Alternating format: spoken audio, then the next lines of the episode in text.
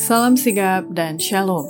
Renungan kita pada hari ini, Kamis 28 April 2022, berjudul Buanglah Kebodohan. Ayat intinya terdapat di dalam Amsal 9 ayat 6. Buanglah kebodohan, maka kamu akan hidup, dan ikutilah jalan pengertian.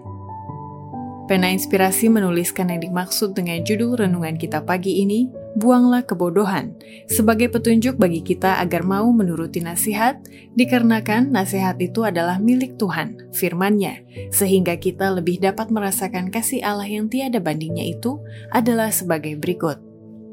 Pertama, alasan utama buanglah kebodohan, dikarenakan kita harus menjadi penjaga-penjaga yang setia kebenaran, sekalipun padang itu terhunus pada saat ini.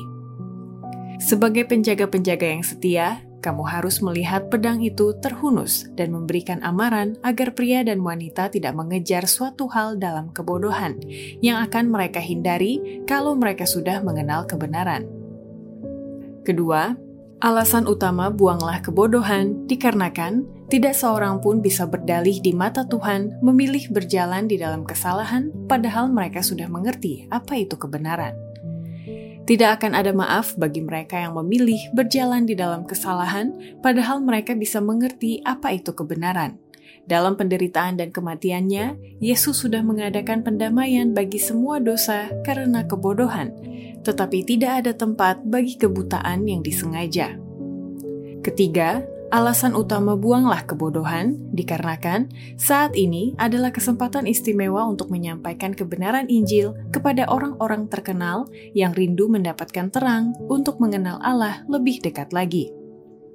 Banyaklah kaum cendekiawan dan negarawan terbesar, orang-orang yang paling terkenal akan beralih dari terang karena dunia dengan kebijaksanaannya tidak mengenal Allah. Namun hamba-hamba Allah akan memanfaatkan setiap kesempatan untuk menyampaikan kebenaran kepada orang-orang ini. Sebagian akan mengakui kebodohan mereka tentang Allah, mereka akan menempatkan diri sebagai pelajar-pelajar yang rendah hati di kaki Yesus, yaitu guru besar itu. Keempat, alasan utama buanglah kebodohan dikarenakan saat ini adalah momen yang tepat untuk mengumandangkan kebenaran zaman ini guna memenangkan jiwa-jiwa bagi Kristus melalui pengaruh waktu yang diberikan Allah kepada kita. Hai para anggota gereja, biarkanlah terangmu bercahaya.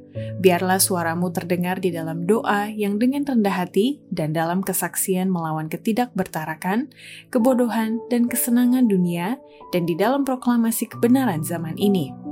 Suaramu, pengaruhmu, dan waktumu, semuanya ini adalah pemberian Allah dan yang akan digunakan untuk memenangkan jiwa-jiwa bagi Kristus. Demikianlah renungan kita pada hari ini. Kiranya Tuhan memberkati kita semua.